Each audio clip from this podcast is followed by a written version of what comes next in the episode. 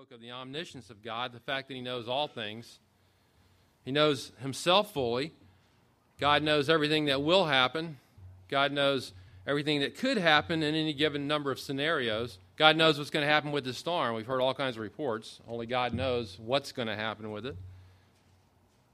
David's focus is on the fact that God knows me personally, He knows you personally. That's what the focus of the chapter is on. I've labeled the verses uh, 1 through 18, the Lord and me. In the first six verses, we saw that the Lord knows all about me. He knows us personally, He knows all about me, everything there is to know. I said last week that He knows what I'm doing in verse 1. Verse 2, He knows what I'm thinking. Verse 3, He knows where I'm going. Verse 4, He knows what I will say. And verse 5, He knows what I need. He knows all there is to know about me. His knowledge is just far beyond our own understanding. And David is so taken with the infinite knowledge of God that he exclaims in verse 6 Such knowledge is too wonderful for me. It is too high. I cannot attain to it. He can't even grasp the heights of the, of the knowledge of God toward him. Then in verses 7 through 12, we saw that the Lord is always with me. He's omnipresent, He's everywhere present with the fullness of His being at all times. This is a great mystery we cannot comprehend, I, I know. None of us can comprehend that fully. Doesn't mean that God is part of his creation, he is the creator. It does mean you can never escape from the presence of God. If you're a believer, obviously the Holy Spirit indwells you, he's always with you. And David tells us in this section that, that we cannot escape from God. Even if we go to heaven, we can't escape from God. Even if we go to the abode of the dead, we can't escape from God. We can't escape from God if we travel great distances, even following the sun across on its circuit. We can't escape from God in the sea, he says, and we cannot escape from God in the darkness.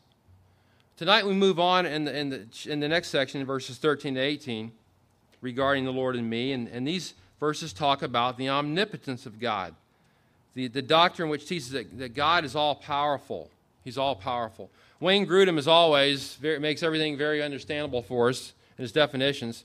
He says that God's omnipotence means that God is able to do all his holy will. He's able to do all his holy will.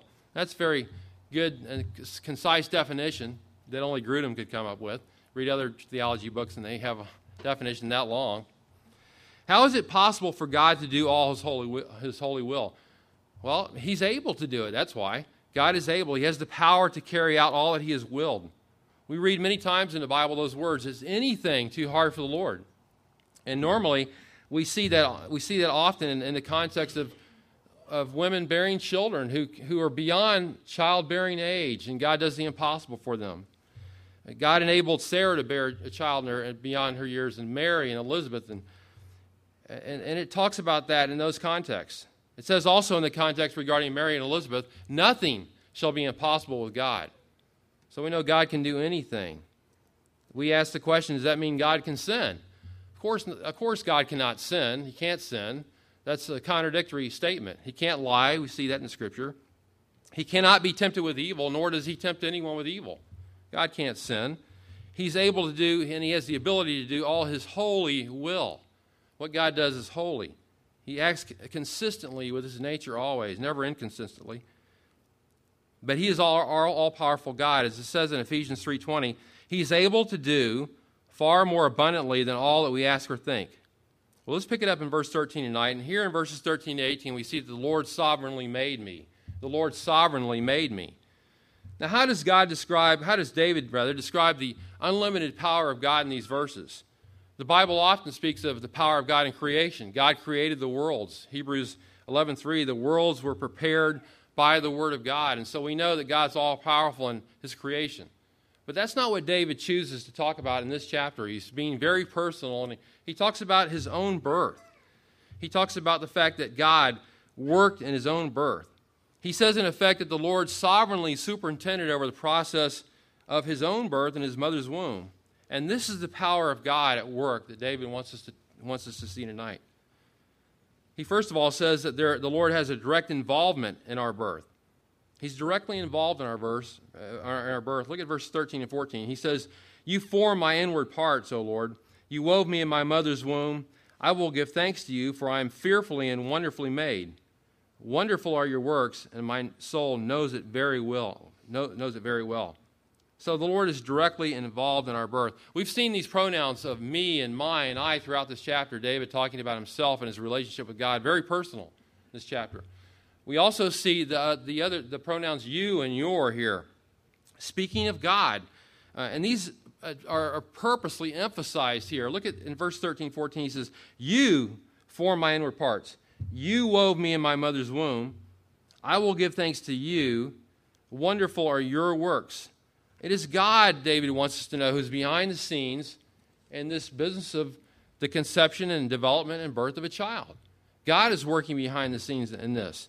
David, yes, David knows that it's through biological processes that a child comes on, but he, he goes beyond that and he says, No, the Lord is sovereign over this whole process.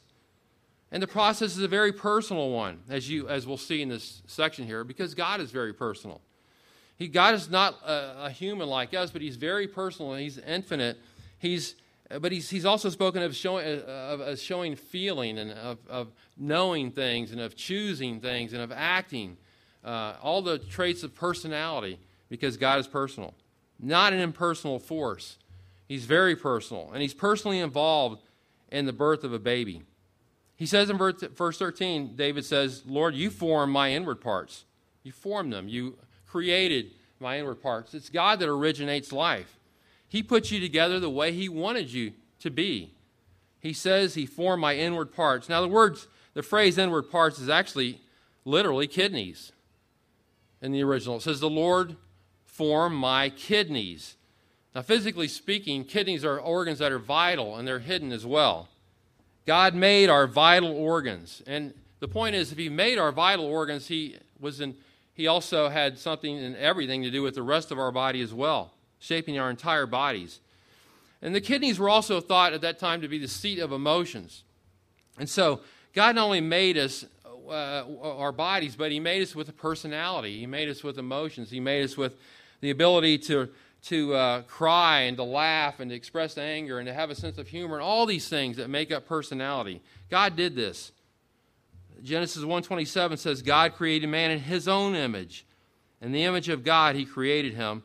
Male and female he created them. And so we're made in the likeness of God and, and so we have what God has these traits of personality. We're able to express ourselves emotionally. He says, "You form my inward parts." And then he says, "You wove me in my mother's womb." In other words, you knit me together in my mother's womb. And, and he's using this poetic language here as one would maybe weave cloth together. God put us together as well. In Job 10, Job was complaining about his lot in life and his difficulties and his trials that he's going through. But he points out a great truth in, in the midst of all that suffering. He says this in Job 10, 8 to 11. He says to the Lord, Your hands fashioned me altogether. And would you, know, would you now destroy me? He says, Remember now, you have made me as clay. And would you turn me into dust again? Did you not pour me out like milk and curdle me like cheese, clothe me with skin and flesh, and knit me together with bones and sinews? See, Job realized century early, centuries earlier what David would later write about that is that God is sovereign over the whole birthing process. Verse 14 I will give thanks to you, for I am fearfully and wonderfully made. This knowledge of God gives David the reason to praise God. He says, I will, I will give thanks to you. And that word thanks is really no word for thanks. Uh, that's, it's translated that way, but he's talking about it's a confession he's making. He's saying that, and, and this word is used depending on the context to make a confession of sin or a confession of the attributes and power of God. And in this context, David is, is confessing that God is to be praised for his attributes, for who he is because of the amazing handiwork that goes into uh, uh, uh, the birth of a child. It's kind of like what the elders did in Revelation 4 10 and 11 when they gave praise to God for his creation. It says there, they will fall down before him who sits on the throne, and they will worship him who lives forever and ever, and will cast their, cast their crowns before the throne, saying, Worthy are you, Lord, and our God, to receive glory and honor and power, for you created all things. Because of your will, they were created and they exist. And so, and that, of course, includes the creation of human beings. And so they gave praise to God. They will give praise to God in Revelation 4. And so David says, in effect, I will confess the greatness of your power, Lord, because of I'm fearfully and wonderfully made. I'll confess that as, as fact. He says, I'm wonderfully, I'm fearfully and wonderfully made. What a great statement. David says that his reflection upon his birth causes him to be astonished and in total awe of God because he's been fearfully made. Psalm 100, verse 3 Know that the Lord himself is God. It is he who has made us, and not we ourselves. And he says, I am wonderfully made. There's nothing ordinary about the process that goes on in the womb. It's an extraordinary process, it's a special process, it's something that's a wonderful thing.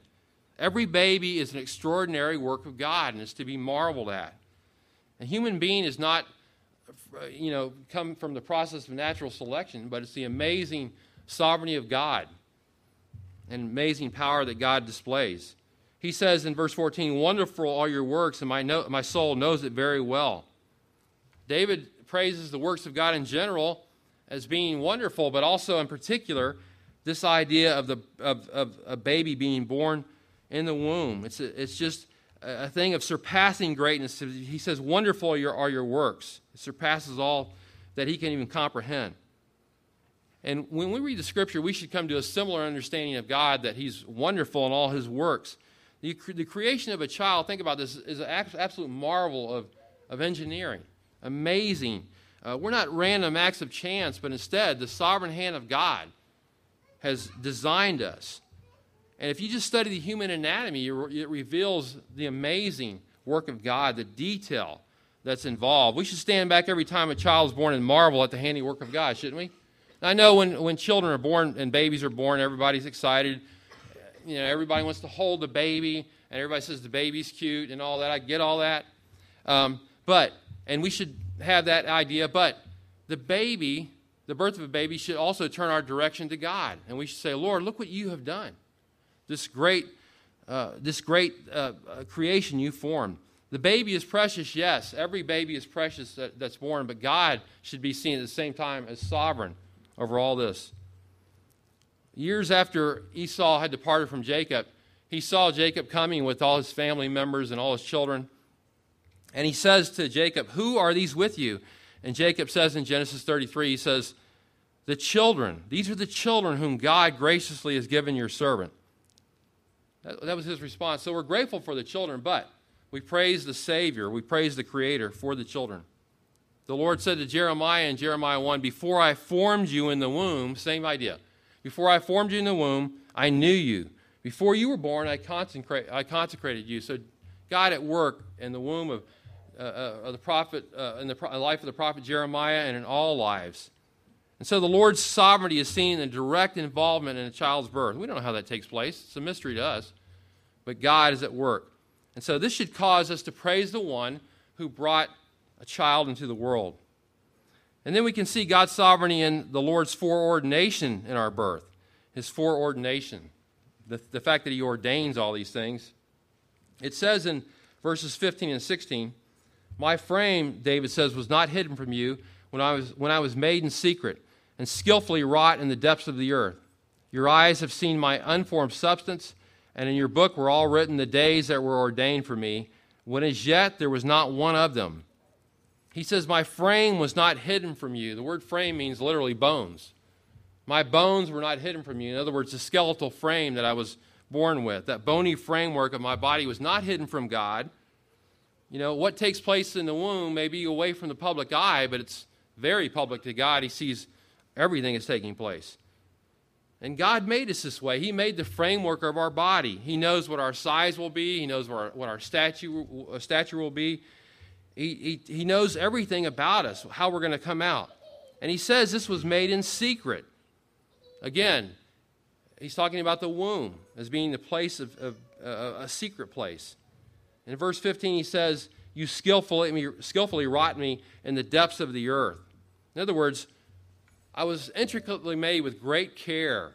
I was skillfully wrought. I was, in, and the word really has got to do with embroidery. I was embroidered with great skill. You know, and once again, a poetic way of, of talking about this. I, I, Sandy has done, you know, I've seen her do tremendous things with crafts, unbelievable things, embroidery, and I couldn't tell you how all this works, trust me. Don't ask me any questions about this later on. Uh, crafts of all kinds. Uh, she's made things that have been in the fair that unbelievable. I, I, always marvel at the works that she does.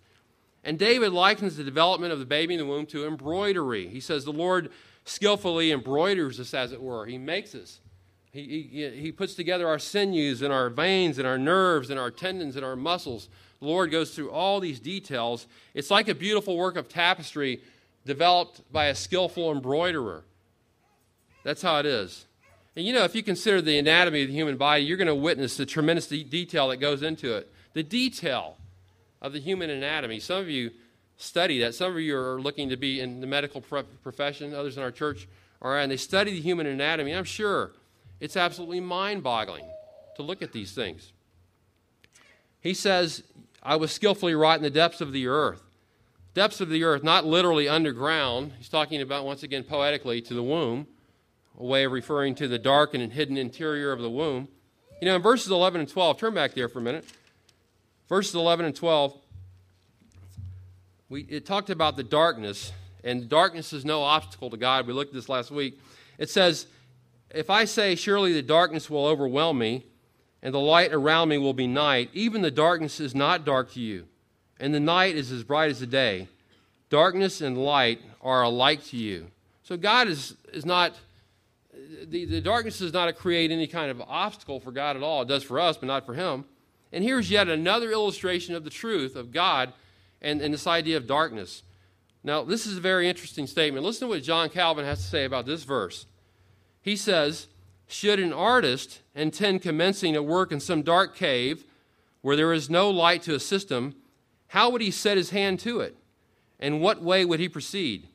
And what kind of workmanship would it result in? But God makes the most perfect work of all, child, in the dark for he fashions man in the mother's womb. And so, God, it says here, he skillfully uh, brings us about in the depths of the earth. In verse 16, he says, Your eyes have seen mine unformed substance. My unformed substance. the embryo, in other words, the shapeless form of the embryo as it's developing in the womb, the unfinished form of the embryo. God sees the baby as it develops through all the nine months of the pregnancy. He sees all of it. Now, in our medical knowledge today, we have the opportunity to take a picture periodically, a sonogram, and we're able to look at that, and we can see something of the baby in there. At least if you're me, you're looking at it and you're kind of puzzled. You're like, yes, I think that's a baby right there. And you see something of the baby, and you say, see his hands maybe, and his feet, and so on. And some parts of the picture are vague. Some see better than others, apparently, or some imagine they see.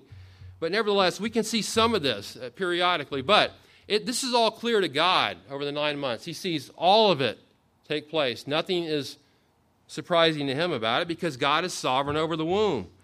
So, whoever and whatever you are, God has ordained you to be from the womb.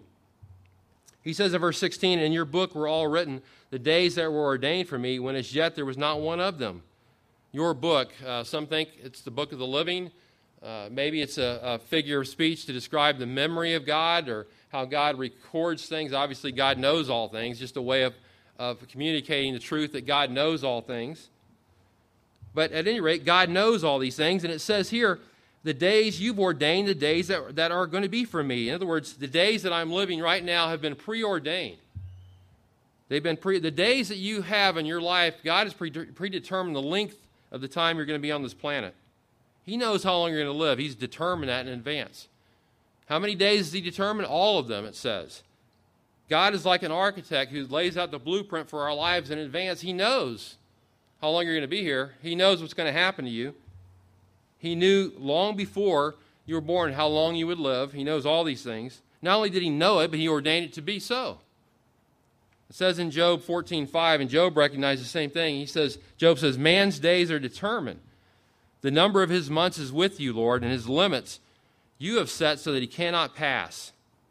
And then in Acts 17 26 says that God has determined the appointed times of all people. God knows how long you're going to be here. How much time do you have on this planet? How much time? We don't know, do we? Some of us have seen the last few years that we don't know how long we have on this planet. Some have more days than others. And I'll tell you one thing we need to treasure every day that we have on the planet. And we need to learn to invest it for eternity. Invest it for eternity. Teach us to number our days, Psalm 90. that we may apply our hearts to wisdom, right? So verses 13 to 16 present the work of God in the developing of a baby. And as you can see, the Lord is deeply involved in that development, not, not aloof from it, not away from it. And He makes us all, we're all different. We're all unique, kind of like snowflakes. We're unique. We're all individuals. You know, we don't have to try to be somebody else other than who we are. You know, it's just tempting often to think, well, this person does this particular job better than I do. I need to be like that person because they're good at what they do and I'm not so great at it. I need to be like that person. But God doesn't want us to be like somebody else, or else He would have made you like that person. This is tempting for all of us, I know, at times to think this. He wants you to be who you are because He made you who you are for His glory. He made you for Himself. He made you to be the person you are. Don't take, don't take pride in that. That should humble us before God because God wants us to glorify Him. He made us for Himself. We have a real purpose in life, as you can see through these verses. God goes to all this trouble to put us here, to bring us here, in His sovereign purposes. So we have a purpose in life, and our purpose is to magnify Christ in our body, as Paul said in Philippians chapter 1. And so these ver- this is what these verses mean for those who know the Lord. We have a real purpose in life to serve the Lord. But what impact does this passage have upon our world?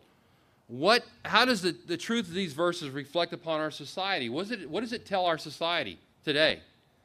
Well, for one thing, these verses refute the idea of abortion. Clearly, they show that life begins at conception rather than birth.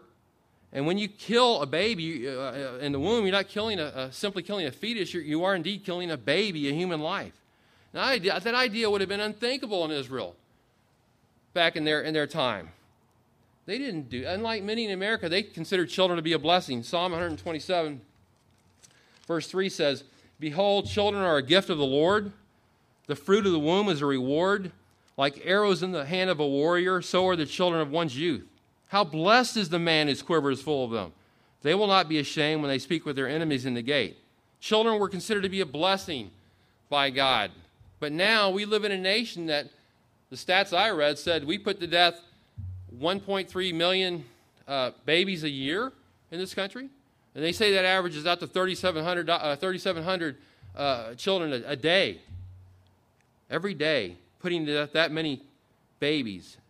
That is absolutely staggering. And the methods they use are barbaric to do it. It doesn't, it's not becoming of a civilized society, is it? Have we ever, do people even think about this stuff? And so these verses refute the idea of abortion. And then these, the truth of these verses, Psalm 139, 13, and 16, refute the idea of evolution. How absolutely, re- you know, I've never, I've never thought of evolution as anything but absolutely ridiculous and absurd and illogical. I can't even begin to understand why anybody would, would think that this is scientific at all. It's, it's, it's falsely called science. Evolution is cold, it's meaningless, it's purposeless, it's racist. By the way, this ought to be splattered on the new, daily news.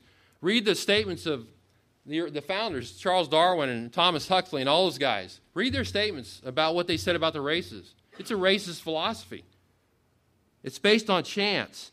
It's without purpose. It completely rejects the Creator.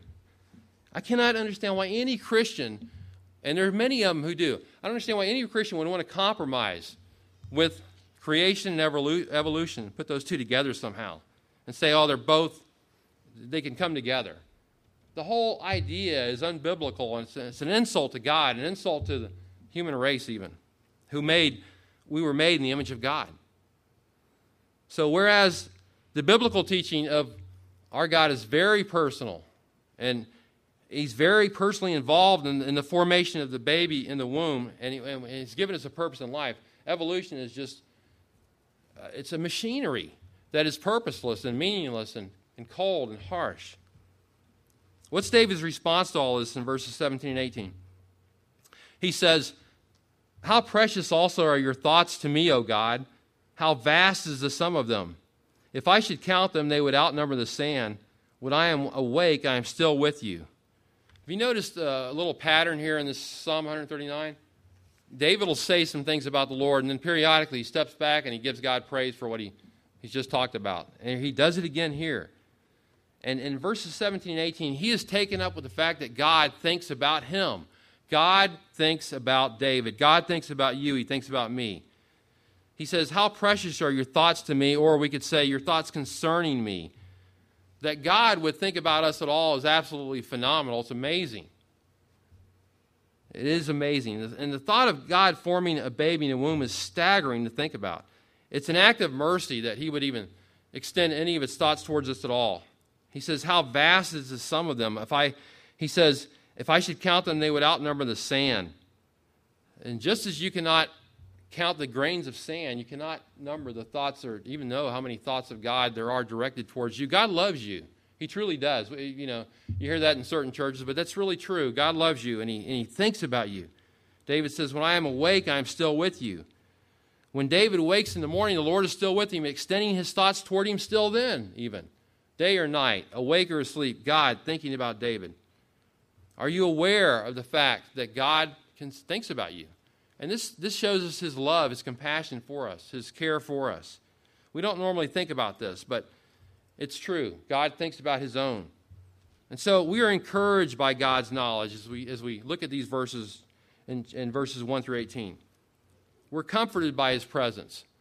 We are amazed at the power of God and, and, and the uh, creation of a baby in the womb, and we're humbled by the, the fact that he would even think upon us at all.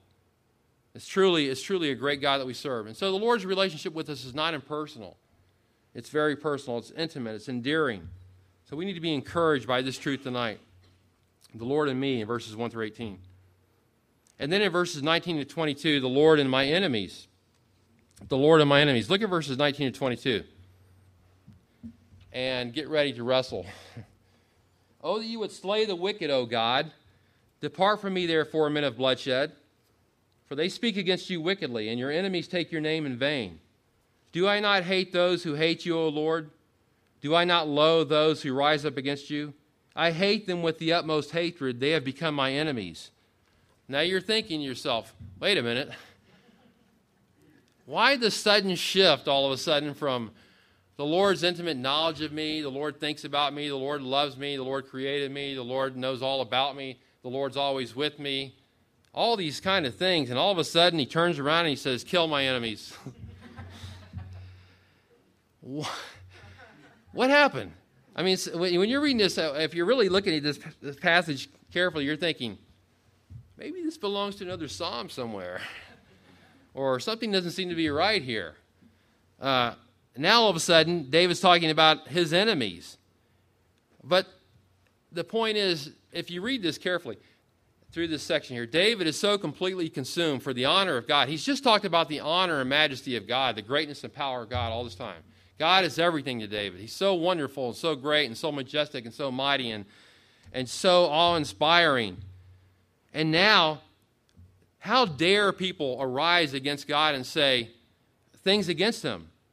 And do and commit acts against him. How dare they do this in David's mind? How dare they do this? And so he turns his attention to them and says, Lord, I've thought about you all this time and talked about you. Now look, why are these guys opposing you? How horrible it is that they would do that.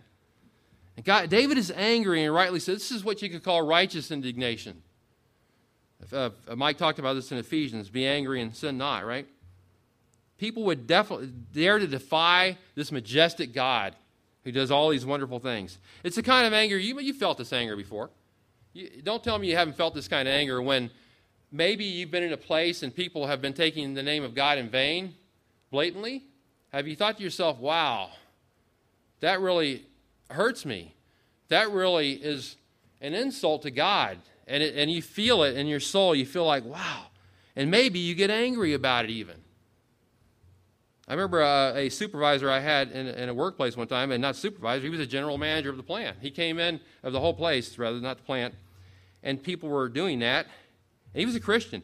And he said to everybody there, if you're going to say his name, please use it only in prayer. And everybody stopped. And nobody said a word after that. He was the general manager, the boss. I could tell he was not happy about the whole situation.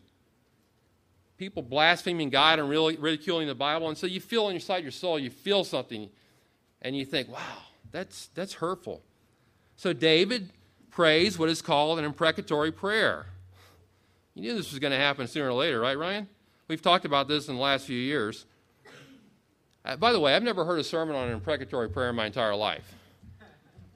And I didn't want to be the first one to have to mention it, I'll be honest with you.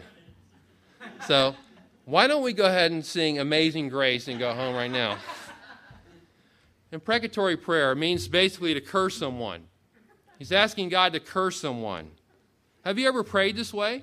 Think about this for a minute. Think about this. Have you ever prayed this way? I can tell you, being the Old Testament saint that I am, I have prayed this way.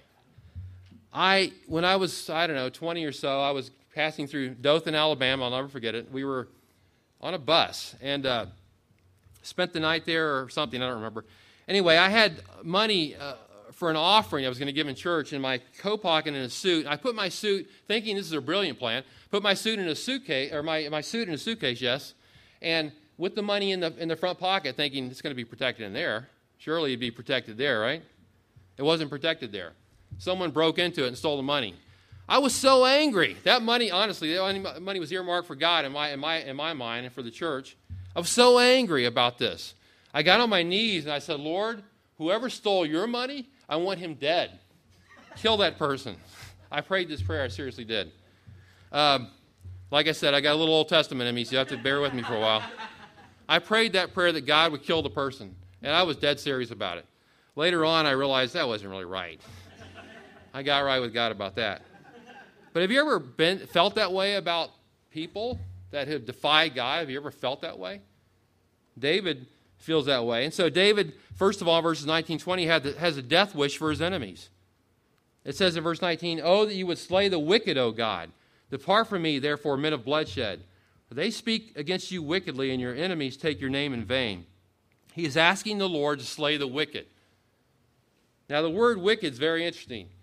It doesn't mean just some general, it's not a general term for wickedness here. It means one who is a criminal, one who is a criminal deserving of punishment, who's committed a crime. We're not talking about some guy who was annoying to David. Lord, guy's really an irritant to me. Please do away, dispose of him immediately.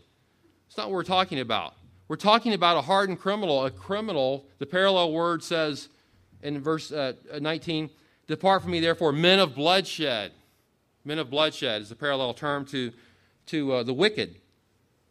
The, the, literally, it's men of bloods, plural.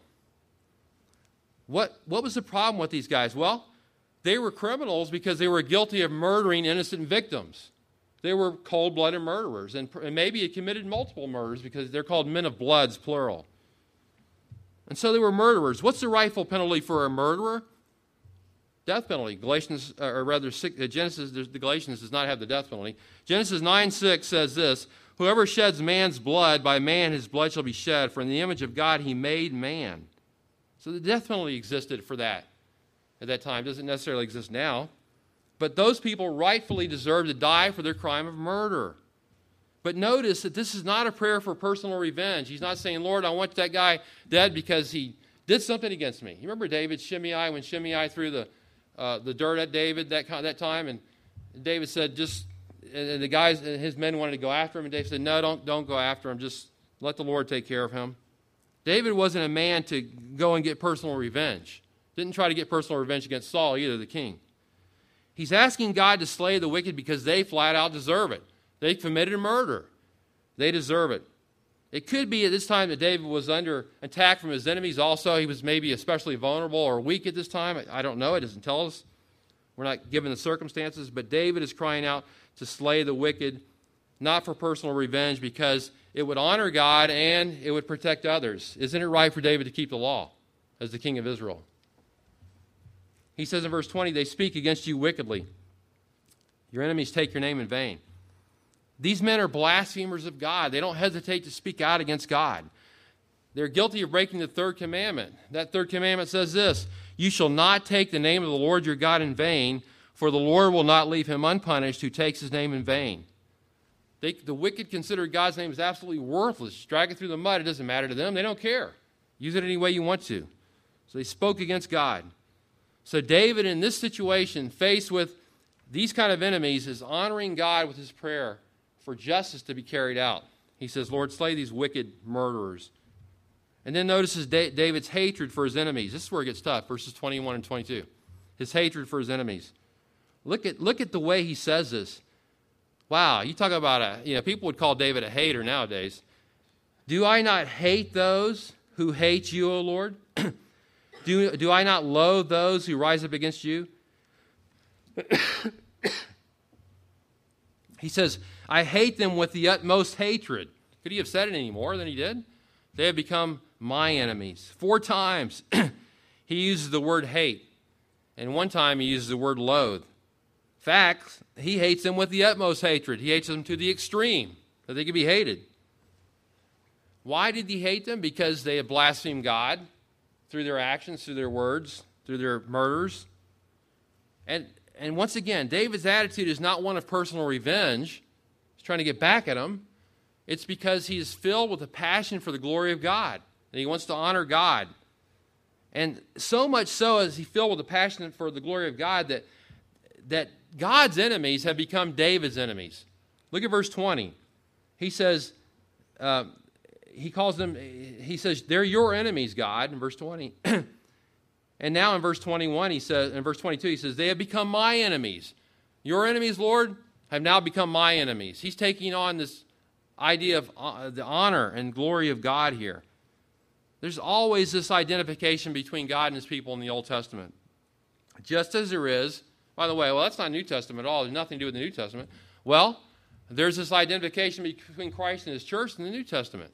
Remember Acts chapter 9, where um, Paul or uh, the Lord stops uh, day, uh, Paul on the road to Damascus and he says, Paul, why are you persecuting me? We talked about this before. Well, Paul was persecuting the church, and David says, and the Lord says, Why are you persecuting me? So there's that identification between Christ and the church. It's interesting that it says in Philippians 3:18, Paul speaks of the enemies of the cross of Christ. Yes, the cross of Christ has enemies. There, God has enemies. Christ has enemies. He does. The church has enemies. He says in Philippians 3:18, their end will be destruction, Paul says, to these enemies of the cross of Christ. He's not speaking hatefully or mean, he's telling the truth. Galatians 1:8, Paul says those who preach a different gospel are to be accursed. Under the curse of God, under the wrath of God. 1 Timothy 1:20, Paul handed Hymenaeus and Philetus over to Satan so they would learn not to blaspheme. That's a bold thing to be doing. And so the idea, the idea of the enemies of God is not known, is not unknown in the New Testament as well as the Old Testament. But understand this, and I'm not going to answer this question fully tonight of, of imprecatory prayers. What does it all mean? But David in his time, going back to David now, David in his time, and in his position as king, ruling over Israel, and seeking always to enforce the law of the land, was right in what he was saying. He was right in, his assessment. He was only concerned for the glory of God in his time, okay? The question is, what about New Testament believers? Didn't Mike say this morning we're to love our enemies? Part of the message? And I believe that's true. So, are we to hate the enemies of God with a complete hatred in 2012? I was thinking it's 1990 something. 2012? What year is this anyway? 2012, right?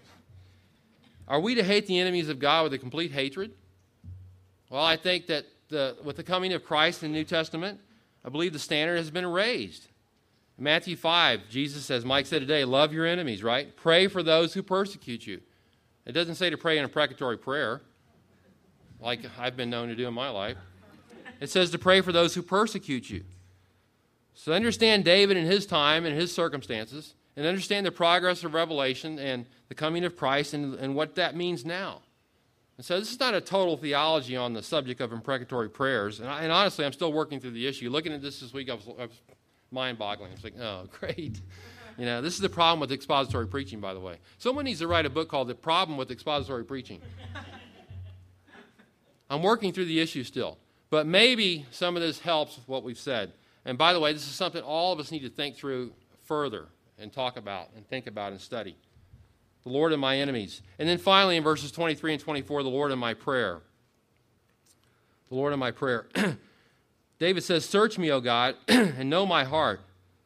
Try me and know my anxious thoughts. And see if there be, or see if there are, wow, King James got me. No, see if there be, same thing here, any hurtful way in me, and lead me in the way everlasting, in the everlasting way. He says, Search me, O God, and know my heart. So David concludes with this prayer that applies to him. Didn't he do this before in Psalm 19? David talked about the great things of God, and he concludes with this prayer that applies to him. David has been grieved by the sins of God's enemies. We just saw that in verses 19 and 22. Grieved by their sins, grieved by their blasphemy, their murder, their actions against God, their speaking out against God. And he wants to be sure his own sins are not grieving God. So he prays this at the end of the chapter here Search me and know my heart. Does anybody see a notice anything? Uh, if we were taking observations of the text, if you notice anything about this verse, search me and know my heart. He ends the psalm the same way as he begins it. Look at verse 1. He says, O Lord, you have searched me and known me. Same words used at the end here. You've searched me and known me. God searched David and knew him because God wanted David to know, I love you, David. I want you to know I love you and I know you inside and out. I know everything there is to know about you. And he knows all of us that way as well. But in verse 23, the same words, this is a prayer coming from David, and he asked God to search him out and to know him.